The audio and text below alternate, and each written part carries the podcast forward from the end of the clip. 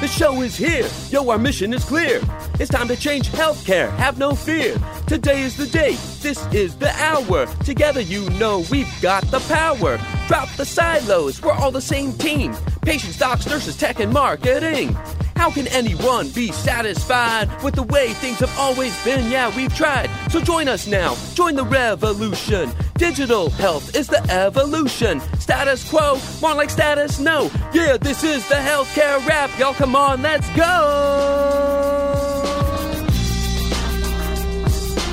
Welcome to the Healthcare Rap, where we are ushering in the future of healthcare and the status quo no longer exists where we are challenging assumptions about marketing and technology, and we check yesterday's thinking at the door.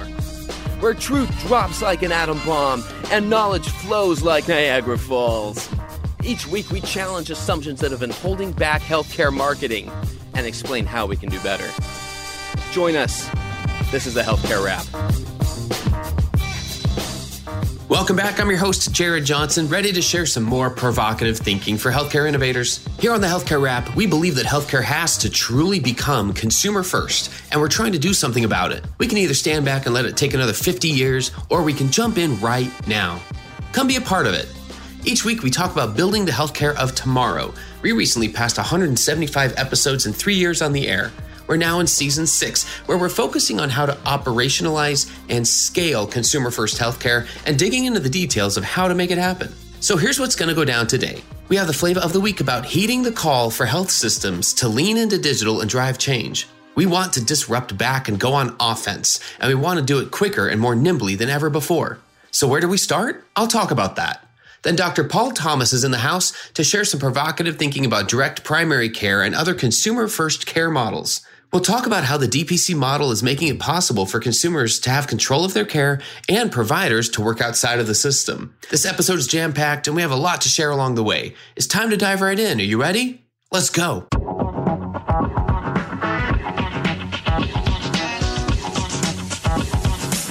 Flavor of the week. The call has been made. How will you respond? Aaron Martin has issued what may be the best, loudest call to action yet for health systems to lean into digital and drive change. Aaron is the Chief Digital and Innovation Officer for Providence and also Managing General Partner for Providence Ventures, where he's responsible for early stage venture technology and device investments for the $300 million Providence Venture Fund. I invite you to read his full post on the Providence Digital Innovation Group blog and share it with your leadership team. Listen carefully to how he describes the reactions to big tech's recent shifts in healthcare strategy. And I quote, while big tech pivots, reorganizes, or whatever, health systems still have the competitive threats of well funded disruptors and national payer providers. Healthcare also has massive workforce challenges, a broken fee for service system, and the COVID 19 pandemic, which is becoming endemic and creating widespread workforce burnout. It could be tempting for health systems to take solace in this news, say, told you so, and go back to business as usual, which is beyond challenging right now with COVID, competition, and labor shortages. Instead, we need to step up and lead disruption. Remember, health tech companies, big and small, have several disruptive advantages compared to health systems. They're digital first, have fewer financing constraints, have lower fixed cost and capital infrastructure. They target only our profitable services, have sometimes massive audiences, and they have a focused value proposition and brand. Furthermore, they're getting traction. However, health systems are uniquely positioned to drive the change that patients need. We deliver most of the care, know the complexity of that care intimately, and have trusted brands. Given the complexity of the healthcare industry and the data and privacy issues involved, understanding the complexities and scale of healthcare is critical to driving sustainable innovation, and health systems are domain experts. As such, the onus is on us to disrupt from within and not view these changes as a signal to slow down from the momentum of 2020. End quote. If I had to paraphrase, it would be carpe diem, or else. We want to bring the innovative mindset and tools of the disruptors to the mainstream. We want to disrupt back and go on offense, and we want to do it quicker and more nimbly than ever before. I continue to say that I root for health systems and provider organizations to be the ones driving this change. How do we do that? Here are three steps that everyone can take, regardless of the position you hold or the type of organization you belong to. Number one, take part in new conversations that you wouldn't normally participate in. It's awfully hard to gain an innovator's mindset by staying in your silo and doubling down on your existing view of the industry. Number two, pursue partnerships. You don't have to build every solution, that will take too long. And it's impossible for any single organization to have strengths in every area that's needed. Three, become experts, some might even say obsessed, with what consumers actually want, how they behave with their healthcare choices, and what causes those behaviors to change well before they become patients. No more excuses, no more fear.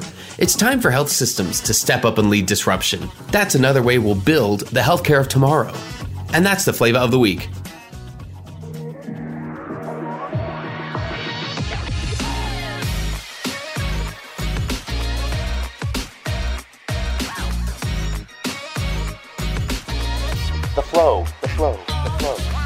Alrighty, uh, this week we've got Dr. Paul Thomas in the house. I'm very excited for this conversation.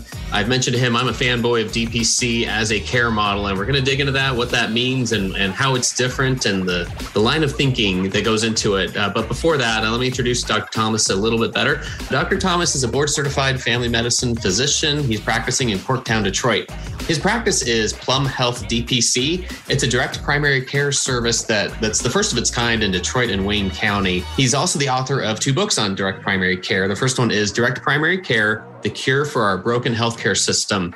And the second one was a follow up for, for doctors looking to grow their own practice. Uh, it was called Startup DPC How to Start and Grow Your Direct Primary Care. Welcome, Dr. Thomas. How are you doing? I'm doing great. Thanks so much for having me on, and thanks for that great introduction. You can see my bias in the title of my first book that the cure for our broken healthcare system, because I truly believe that direct primary care gets us closer to a better healthcare system. I'm not one who's ever going to uh, dissuade us from from having a big thinking. Uh, this is what healthcare needs, you know. And so to to make statements like that when we can back them up, I think it's fantastic. What did I miss in the intro? Like, what what else uh, do we uh, should we know about you as a person and as a doctor, and and uh, what else you've got going on? You know, I grew up in Detroit area. I was born in Detroit, and uh, I grew up here. And my looking around my community, I saw the healthcare disparities between communities. For example, if you are in Oakland County, which is just north of Detroit, there's one primary care physician for every 600 residents. But if you're south of Eight Mile in Detroit, there's one primary care physician for every 6,000 residents. And that's a 10x disparity in healthcare access for primary care services. And so my whole ethos is trying to get at that differential and try to correct those things by providing excellent healthcare in the city of Detroit. Uh, it's fabulous. It's thinking right off the bat as we drill down into this and, and what direct primary care is, because I think a lot of our listeners are, are, familiar with it in some way or another. But just to, to know that this is the way you're approaching it, you see a need here, you observe something in your own community, and it sounds like that impacted the trajectory as you went through your training of what could be done and, and where you ended up specializing. So, so let's dig into uh, give like a primer of DPC itself for those who aren't quite as familiar. Uh, can you describe the, the model and how it's different than traditional primary care? Yeah, for sure. It's a membership model for healthcare, and our patients pay us directly about $50 a month per patient. It's $10 a month for kids, $50 a month if you're under 40, $70 a month if you're over 40. with that membership, our patients can come in and see us anytime they need to. They can call, text, or email us we guarantee a same day or next day appointment, and we don't charge them a copay or a per visit fee. So you don't need to have insurance to be a part of our service. We encourage folks to have insurance as a financial tool to protect them from bankruptcy in the case of a heart attack or stroke or car accident. But we see people from across the spectrum of our community. And what's great about our membership model is that we don't exclude people who are uninsured. We take care of everyone in our community there's a lot of people who are disqualified from Medicaid, let's say, but don't earn enough to afford private insurance that are often left out of our traditional healthcare system, like the bartenders, truck drivers, waitresses of the world who can't access a doctor because they don't have insurance for whatever reason. And then we're able to save people 50 to 90% in medications, labs, and imaging services. And people are blown away by the savings just on meds alone, for example. And so those are the really important things that make us unique. do you have any examples of some of the discounts on you're mentioning uh, on medications and, and, labs and other services? Uh, do you have any examples off the top of your head, like how much uh, any of those would cost compared to what they normally do? Sure. So let's say you have diabetes and high blood pressure and high cholesterol, and you have to be on three or four medications for that. You might have a 10 or $20 copay every time you fill those prescriptions each month at the pharmacy. So it could be 30 or $40 a month. And we're able to get those medications for pennies. So metformin for diabetes is 1.2 cents a pill, and amlodipine for high blood pressure is 0.9 cents a pill. And so if you're looking at getting a month supply of those two meds, it's 30 cents a piece about, or 36 cents for the metformin. And then for the statin med, you know, it's might be three cents a pill. So it's 90 cents for that. So then, you know, all in all, your meds for the month are about a dollar fifty or you know under two dollars for your one month supply of your medications so it's like a 90% savings and then people are shocked and happy to see that we're able to do that for them consistently month over month it's amazing it's you know for those who, who aren't familiar with this it might just sound too good to be true they're like like what's the catch and i will say you know I feel like I should disclose, you know, that that I have a relationship. Like my primary care provider here in Phoenix is a direct primary care provider, so I can say like I've lived this for a number of years now, and it's uh, it's amazing. And, and uh, me and my family, like we do have a health share as insurance for catastrophic needs, and so that combination, what it has done for us firsthand, has allowed us to feel like we can actually call the doctor or in our case text the doctor when we need something instead of saying it's too much of a hassle it's too much of a cost uh, we don't even we don't like anything about the experience of it. Let's focus on the experience of what like what this does. How is this a game changer for the patient? How does it change their decisions of whether they even seek treatment? Yeah totally. I mean we It's funny you mentioned seeking treatment because we take care of so many people who come to our clinic for the first time, seeing a doctor for the first time in for 10 or even 20 years. We have a lot of patients who've just been shut out of the traditional health insurance system because it's too expensive for them to even just have a basic appointment, either because their copay is too high or they're uninsured and it would be $250 just for one visit and they can't really stomach that.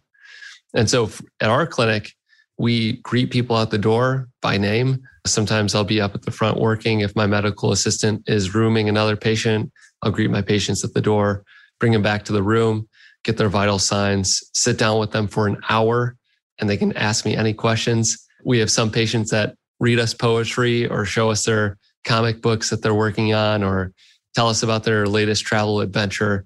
And we really just get to talk and know each other and it builds this you know wonderful trusting relationship that's so important in primary care. And they can ask us as many questions as they want. You know a lot of times you go see your fee for service insurance based doctor they'll say oh whoa whoa whoa only one or two questions allowed at today's visit because i only have eight or i only have 12 or i only have 15 minutes today because i got to go on and see my next patient. So we're able to give people an excellent customer experience. And then if somebody texts, calls, emails me, I guarantee a response within 24 hours. You know, if you're calling me multiple times, I'll drop everything and answer the phone and take care of you right away. My aim is to answer the phone as soon as possible, anyways, but sometimes I'm with another patient or, you know, doing something at the moment. So I can't really help them in the moment.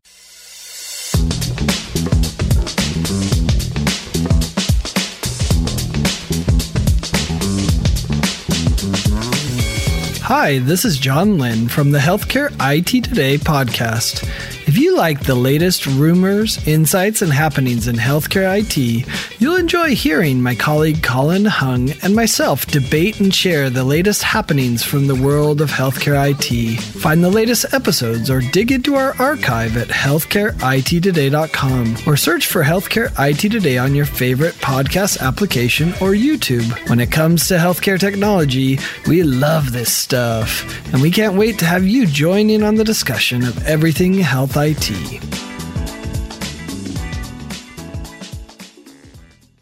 Hey, this is Scott Burgess from Healthcare 360, the fair and balanced healthcare podcast exploring everything you wish you knew about healthcare but don't. Join us weekly in an open, transparent conversation with some of the biggest names in the healthcare business, surrounding this one question and one question only. Had you known there were other options to exhaust and explore before you traveled down the traditional healthcare route, how would you weigh those options against what you think healthcare and medicine really is? For more information about Healthcare 360 and how together we can help transform lives, visit scotteburgess.com, subscribe to our YouTube channel, or follow us anywhere you enjoy listening. See you there. It's amazing. It is such a different paradigm, like all the way across the board, in terms of how it comes off to the consumer. Again, when this whole when the whole theme of our whole season right now is how to operationalize consumer first care. I don't think if I brought any healthcare organization on here, any provider, administrator, digital health startup, no one's going to say that they are not consumer first or that they haven't thought about the patient. And yet there's so little that's actually happening that it, there's there's all this cognitive dissonance when I hear that term. And so now I'm trying to to really operationalize that and, and and say there's a new tool set that's been in our hands for even the the concept of direct primary care to be available now and for practices to be growing says that there is a shift in thinking and that there there's a new set of tools to even think about how healthcare is delivered. Uh, do you want to speak to that? Like, what's driving the growth of direct primary care itself, in your opinion? Well, I think there's a lot in our society that's moving to a membership model. So, you know, you can point to Netflix as like the most well known, or even like a gym membership. Gym memberships have been around for a long time. You pay a, you know, 30, 40, 50, $100 a month and you can go to the gym as often as you want to and work out as much as you want to. And sometimes they'll have a free training hour or a, you know, cycle session that you can drop in on as part of that gym membership. So I tell people our service is like that. You know, it's like a gym membership. I want you to come in and use it as much as you can because the more you use it, the better you are going to be in terms of your overall health. And so we encourage people to step in and use it. But if you look at Netflix, you know, people have video on demand. They can watch any video or TV show that they want, especially with Amazon. You know, you can go in, you're a member of Amazon, so you can then download any movie that you want to watch for an additional $3.99 or whatever. Audi is doing this, right? You can be like an Audi member and pay, you know, like a thousand dollars a month or, you know, one of these Luke's car companies and you can drive any like Audi that you want as often as you want. And so I think our consumers and our culture are getting more and more comfortable with those kind of memberships ideas and the benefits that they bring them. And so healthcare is really lagging in that regard. And it's really lagging in that personalized approach and um, the high touch or better service that customers in the in the general ecosystem come to expect. You know, people want to be treated with care in a personalized way. And when you're just a number, in the insurance company role, you end up waiting 24 days on average for a primary care appointment. And then you get to the doctor and you wait an hour to see the doctor for, for 10 or 15 minutes. And so that's completely backwards. And that's the kind of system that we're trying to disrupt. We want to flip it on its head and say, you can text us. We guarantee a same day or next day appointment. We'll get you in for an hour. There's literally no at our, at our office. I don't even know why we have a waiting room because people just come right back to the exam room and we see them right away. That so you mentioned so in hours that is that kind of typical for how like how much time you'd have on the books for an appointment? Yeah, typically I see about five patients a day, and I can see them for up to an hour. I block off most patients for one hour or thirty minutes. You know, usually if somebody just needs a med refill, I'll block them out for thirty minutes, and we'll just check their blood pressure, get their vital signs, make sure they're doing well, and uh, refill their meds and take care of any little questions that they have. But if I know somebody is more complex and they're going to need more time, I definitely block them out for an hour. And to put that into context, I'm able to do that because I have 500 patients. 500 patients seems like a really big number. But if you see a primary care doctor who accepts insurance, the average primary care doctor who accepts insurance has 2,400 patients, and they have to see 1% of their panel to be sustainable and to take care of their patients' needs. So that's 24 patient visits in a day.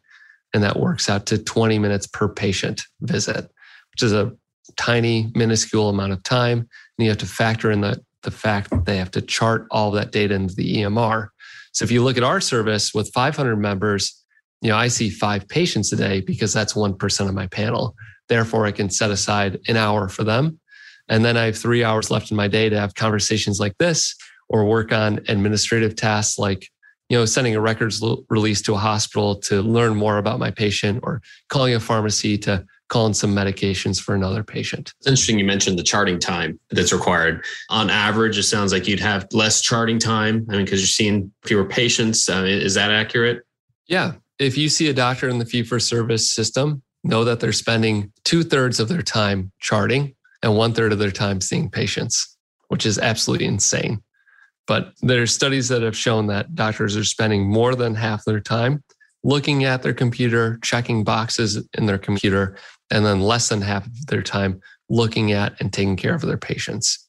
And again, that's completely backwards. I want to flip that on its head, where I spend the majority of my time looking at my patient, taking care of them, and a, a tiny fraction of my time charting. For context, your family doctor in the insurance system spends 86 minutes every single night doing what are called pajama notes. They have so much documentation to do, so much clinical documentation to do in the electronic medical record that they go home, they make dinner or pick up takeout, have dinner with their family, tuck the kids in bed, put on their pajamas, and they spend 86 minutes or an hour and 26 minutes every single night charting. And that's an average. Some doctors probably do more, some doctors probably do less, but that's the burden of working in the insurance industrial complex where you're beholden. You can only get paid through the EMR if you check certain boxes. So doctors spend the vast majority of their time ensuring that they check the right boxes so they get the most money back. And so I argue that for doctors in the insurance based system, their primary customer is not the patient, it's the insurance company. Otherwise, why would you spend the vast majority of your time on the EMR to satisfy the insurance company? You wouldn't do that if your primary customer was your patient. You'd be really focused on taking good care of your patient and taking care of their needs. I love that point because it points out that there is a way to improve and incentivize the provider by providing care this way. And it's not, you know, by putting the consumer first, there's actually a, a way to make it better and less of a burden on the provider too. What led you to pursue DPC? What attracted you to it? Well, I was just looking around at my residency preceptors, the doctors who were practicing in my residency, and they were constantly complaining about prior authorizations and pack schedules. Their schedules were too full, couldn't give their full time and attention to their patients because they were too busy and too busy with documentation requirements, checking boxes, and satisfying the needs of the insurance company. And I didn't want to live my life hating my job because of documentation requirements from an insurance company. I went into medicine to take care of patients and I saw direct primary care as a way of achieving that goal. And so I started this practice in Detroit and started serving my neighbors with excellent primary care services. And we've had a really good growth trajectory. We've hired three doctors and uh, we have a thriving practice here in the city city of Detroit in the Corktown neighborhood. That's fabulous. I because I think that's a big piece of this puzzle when we're looking at any talk about making healthcare more patient first, more consumer first. I've talked to physicians who just kind of hang their head and say, "Yes, there are things I'd like to do, but I don't know how to do that. That's just more of a burden on me. That's more time in addition to my charting, in addition to everything else I've got to do outside the clinic.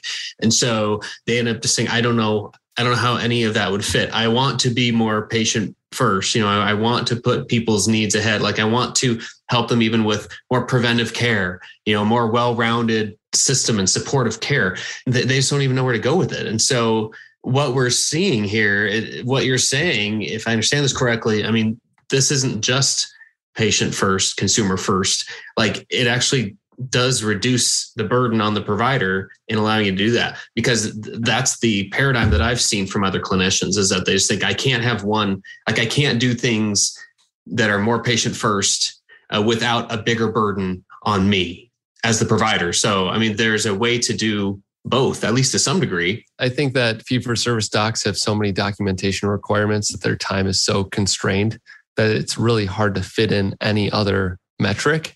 And I saw this firsthand working in residency at our large corporate healthcare system. They would try to put a new initiative and it would feel like, you know, ramming something down somebody's throat because, you know, it was force fed to us because our time was already spoken for in terms of the documentation that we needed to do. And it just felt like one more thing and one more thing and one more thing. And eventually you just have less and less time for your patients. So the more like, you know, projects that you try to implement with doctors in a healthcare system, it just ultimately comes down to less time, less of their time with patients. And I just saw that happen firsthand and I didn't want anything to do with that. Fantastic. Tell me a little bit more about your work helping other other providers launch their DPC practice. What has led you to be so involved with helping other people grow theirs? Frankly, we started a successful practice and I've been really vocal about direct primary care as an excellent way to take care of patients. And the more success we've had, the more doctors have reached out to me and asked me, How did you do this? How did you do this? How did you do that?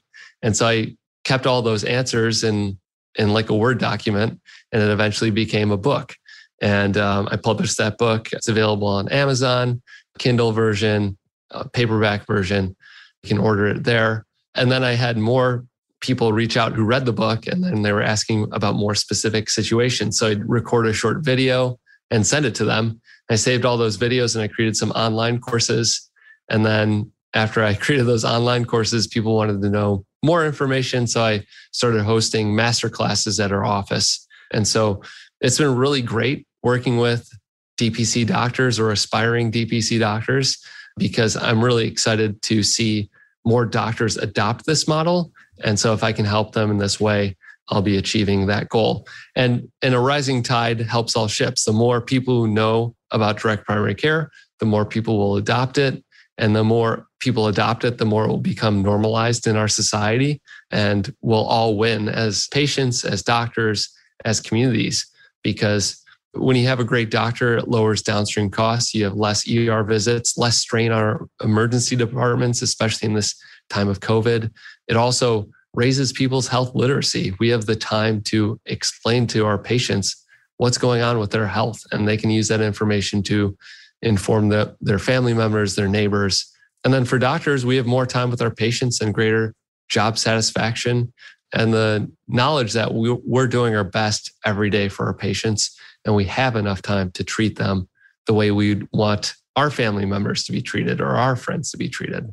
And so that's a good feeling all the way around. I want to ask as we kind of wrap up here, thinking about other types of healthcare organizations that that are somewhere along this journey of trying to figure out how to either reestablish their business model or model of care, or even just anything about a patient experience to make themselves more consumer first. Like they're they're in the boat of they want to be more consumer first, but they don't know where to start. Are there any learnings or any anything about the DPC model or anything you've learned thus far that might be useful for to share with with somebody in that situation that maybe they maybe they're not a family practice you know physician but uh, is there anything about uh, just about your journey so far that could be useful to share? Yeah, I think it's really important to sit down with prospective users of your, let's say, app or patients in your practice and see what they are hoping for. What do they need? What is a need that they have in their life? What would it mean to them for that need to be solved? And so that's where we do a lot of our storytelling around our practice is our patients who've had great experience in our practice, we really listen to them and try to understand what made it great. And then we also, for everyone that leaves our practice, we send them a survey, an exit survey about how they like their experience and what we could have done be- better to keep their business. And so, you know, we really focus on making sure our patients have a great customer experience throughout their journey. And, um, you know, you can see that in our Google reviews and our Yelp reviews, et cetera but that's been cultivated by listening, listening to our patients, listening to our community, seeing what they need and trying to meet that need with a service that's excellent, that's customer focused, that communicates well, and all the things that make us for a successful business. And so that's been our focus is just listening to our patients listening to our community and, and trying to deliver something excellent for them. Thanks for giving us a few minutes today. I know you've got a uh, plenty going on here, but genuinely being able to share this, uh, the healthcare of tomorrow looks bright when we hear about things like this, you know, about the journey you've gone on and, and uh, what it means for, uh, for healthcare consumers.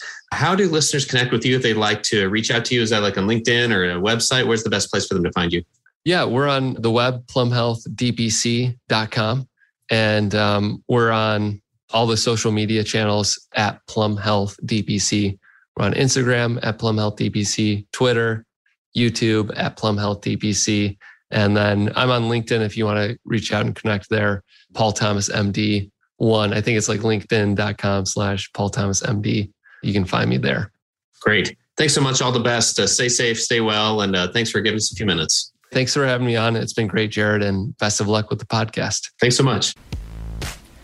Ed Marx here with Digital Voices, the only podcast for chief digital officers across all of healthcare and life sciences. Digital Voices is about the voice of the patient, the provider, the payer, pharma, big tech, retail, public health, really any part of the healthcare and life sciences ecosystem. That's the digital voice we want to capture as we learn and break barriers across the entire spectrum. Join us weekly as we drop our pod. Thanks so much to Dr. Thomas, and thank you for listening. We hope you found some value in this conversation. And if you did, can you do us a favor and follow us using your favorite podcast app, then tell your friends and colleagues about this show? If you like what you heard, please spread the word. Healthcare Rap is a member of the Shift.Health Content Network. If you enjoyed this podcast, you're going to love the other shows in the Shift.Health Content Network. In fact, go check out the latest podcast in our network. It's called Hello Healthcare, hosted by Chris Hemphill. It's focused on people who are moving healthcare forward, how healthcare strategy relates to data and AI, and what you can do to create or demand a better future. Subscribe on your favorite podcasting platform or at Shift.Health, where all 35 podcasts and video shows are free and available on demand. Until next time, keep marketing forward. Thanks, and that's a wrap.